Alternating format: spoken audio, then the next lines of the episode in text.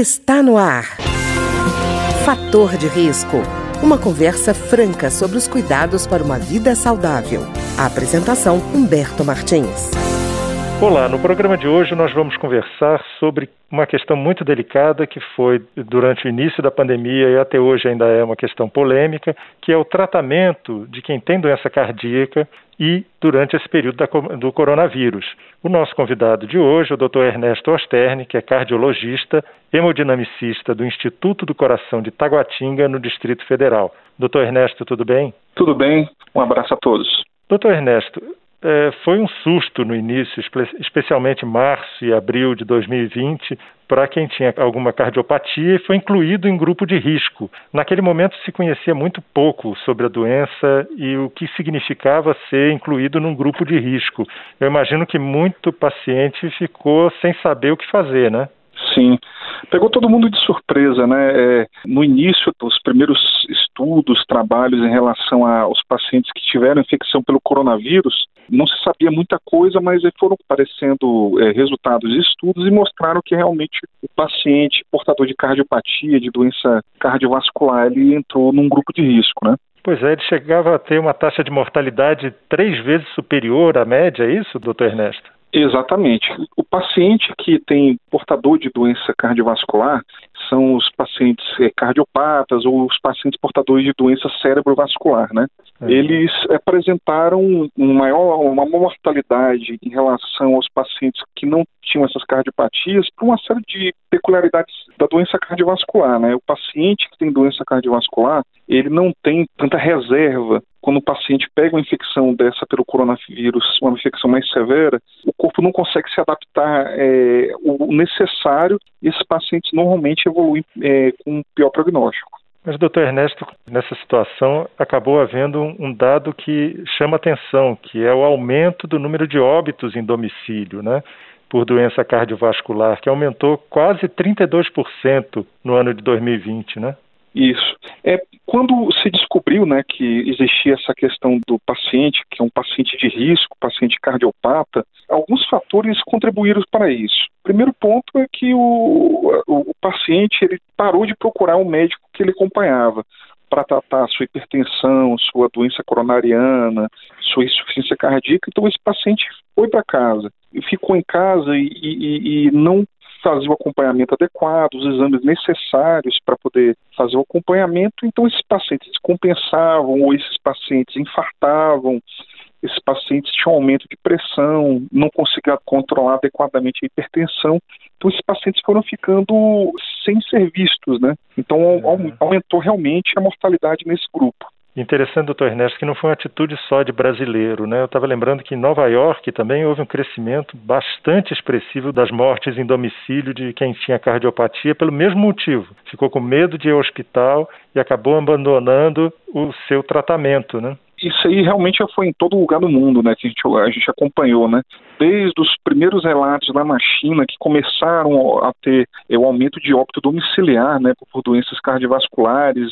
Aí a pandemia foi se espalhando, a gente começou a ter dados dos Estados Unidos, da Europa, e quando começou realmente aqui no Brasil, a gente não só viu como eu sou cardiologista e uma série de colegas começaram a ver isso no dia a dia, né? O paciente infartando em casa, paciente hipertenso que parou de tomar medicação e piorava o quadro clínico, né? Então, realmente, isso foi uma coisa muito marcante nessa pandemia. E, doutor Ernesto, existem quadros de doenças cardiovasculares, como, por exemplo, a hipertensão, que, inclusive, muitas vezes é um quadro assintomático, né? O que piora o risco, né? Porque a pessoa diz assim, não, eu estou com a minha pressão controlada, se eu parar de tomar medicamento não tem problema. E tem, né? E tem, porque, por exemplo, o paciente hipertenso, né? Se ele não tem o sintoma, e ainda mais na época da pandemia, ele não busca um tratamento ou um check-up, uma avaliação de um cardiologista, um médico que meça a pressão dele, ele vai ficando hipertenso. E no meio do isolamento também, da questão do isolamento social, né, que a pessoa fica mais em casa,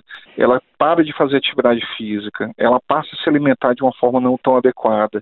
Então tudo isso contribui para o aumento da pressão ou dos pacientes que tinham uma tendência a apresentar hipertensão, a desenvolver hipertensão, e aí o paciente desenvolve o quadro mesmo assintomático. E, infelizmente, em alguns casos, o hipertenso faz um pico de pressão tão grande que a primeira manifestação clínica é um AVC, né, um derrame. Pois é, e doutor Ernesto, ainda houve uma certa confusão no início, que havia um receio de que alguns medicamentos para insuficiência cardíaca e hipertensão poderiam agir favoravelmente ao coronavírus. Então, houve toda uma discussão e eu vi que só em setembro de 2020 é que saiu um estudo batendo martelo. Não, olha, não há risco da medicação para hipertensão e inssuficiência cardíaca agravarem o quadro de Covid. E aí é que se teve certeza de que realmente não tinha problema nenhum. Então isso eu acho que aumentou ainda o debate, né? É, porque pelo fato do próprio não conhecimento ou do conhecimento parcial de como o vírus ele entra no organismo, como ele se multiplica, quais são as proteínas que fazem ele se ligar às células, se confundiu a questão um pouco das medicações que são os inibidores de enzima de conversão de angiotensina. Então houve um conflito muito grande no início, né? Então houve uma série de estudos no começo que ainda mostravam resultados conflitantes, mas agora com uns estudos maiores que já foram publicados e as próprias sociedades de cardiologia nos diversos países, a sociedade europeia, americana, inclusive a brasileira, elas recomendam expressamente ao paciente manter a medicação que ele fazia o uso habitual, até ir para o seu médico e, dependendo de uma outra orientação, fazer ou não uma modificação. E, doutor Ernesto, o que me chamou a atenção foi que o coronavírus foi visto no início muito como uma questão pulmonar, né, de problema respiratório. Mas, na verdade, ele atingiu também o coração, né? Assim como depois se descobre que atinge cérebro, rim, né? O coração também foi atingido pela doença, né? Isso. Já foi observado em alguns pacientes, principalmente os pacientes que passam daquela fase mais inflamatória da doença, que ele pode acometer músculo cardíaco, as paredes arteriais. Então, você tem pacientes, por exemplo, que na pandemia eles tiveram um infarto agudo do miocárdio, pacientes jovens, sem nenhum risco com a doença coronariana. Então, e esses pacientes normalmente evoluem pior. Ou então um paciente que está naquele quadro franco de Covid, com insuficiência pulmonar, entubado, mostrando elevações de marcadores inflamatórios, incluindo os marcadores cardíacos, mostram que a doença não é uma doença focal no pulmão, é uma doença sistêmica, né, que acomete uma série de órgãos. Eu vi, inclusive, uma pesquisa que foi feita com pacientes hospitalizados, né, foram 1.200 pacientes em 69 países, foi feita em abril de 2020, e eles descobriram que mais da metade desses pacientes que fizeram ecocardiograma, né, porque alguns não fizeram, mas que fizeram, mostrava anormalidade em mais de 55%, anormalidades cardíacas, né, em mais de 55% desses pacientes. E o que me chamou a atenção foi que do total dos pacientes, só 26% tinham registro de doença cardíaca pré-existente. Quer dizer, ela não atingiu só quem tinha doença cardíaca antes, né, fez vítimas novas, né. Isso. E o próprio coração, como ele tem um mecanismo de tentar compensar, no caso, uma insuficiência cardíaca inicial ou mais branda, os pacientes que desenvolveram ou não perda de função ventricular, que a gente chama, o coração começou a tentar fazer uma certa compensação e nesses pacientes que não tinham fator de risco nenhum, compensou. Então você vê que alguns pacientes foram totalmente assintomáticos e fizeram um exame um exame complementar como o ecocardiograma e mostrou comprometimento cardíaco. Então, os mecanismos de compensação cardíaca funcionaram, mas a gente observa com isso que houve comprometimento cardíaco, sim. Pois é. Não, e doutor Ernesto, a gente está falando de um quadro, a doença cardíaca, como se ela fosse uma coisa episódica no Brasil, e não é, né? Eu estava vendo um relatório chamado GBD, publicado no The Lancet, que fala que em 2019 morreram 171 mil brasileiros de doenças cardíacas, né? Especialmente isquêmicas, né? Do coração. Quer dizer, 2019, a gente ainda está falando do período antes da pandemia, né? A doença cardiovascular ela sempre foi a grande causa de mortalidade no mundo, né? Que a gente inclui as doenças cardiovasculares, como eu falei no início. Elas são as doenças cardiovasculares do coração e as doenças cerebrovasculares, que são, no caso, AVC.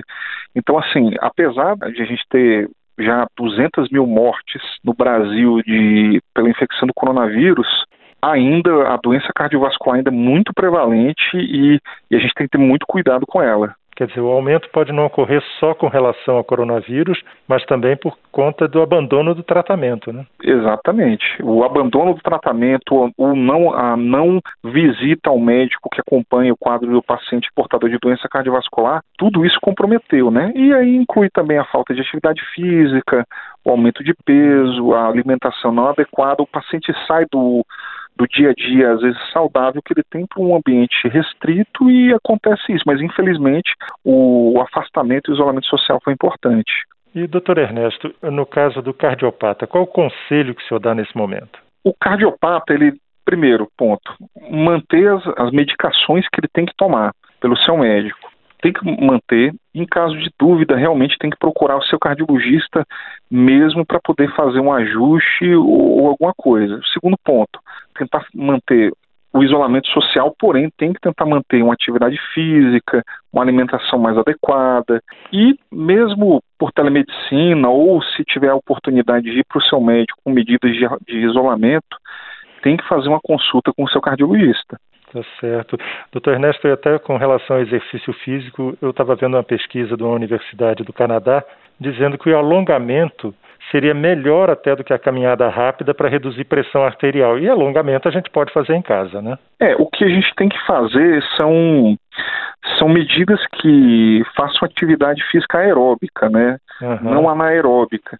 E a próprio alongamento, a caminhada, a natação, andar de bicicleta, corrida, todas essas ajudam muito o coração. Então, se você tem a oportunidade de fazer atividade e tem que fazer, faça, entendeu? Tá ótimo. Doutor Ernesto, muito obrigado.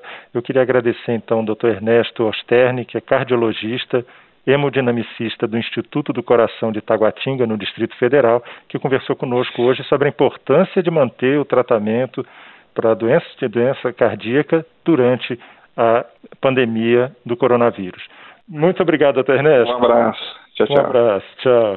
O programa de hoje teve trabalhos técnicos de Ricardo Coelho. Se você tem alguma sugestão de tema ou comentário sobre o programa de hoje, basta enviar uma mensagem para o endereço eletrônico programa Fator de Risco, tudo junto, @gmail.com. Até o nosso próximo encontro. Fator de Risco, um programa com dicas para melhorar a saúde. Uma produção da Rádio Câmara, transmitida por emissoras parceiras de todo o Brasil.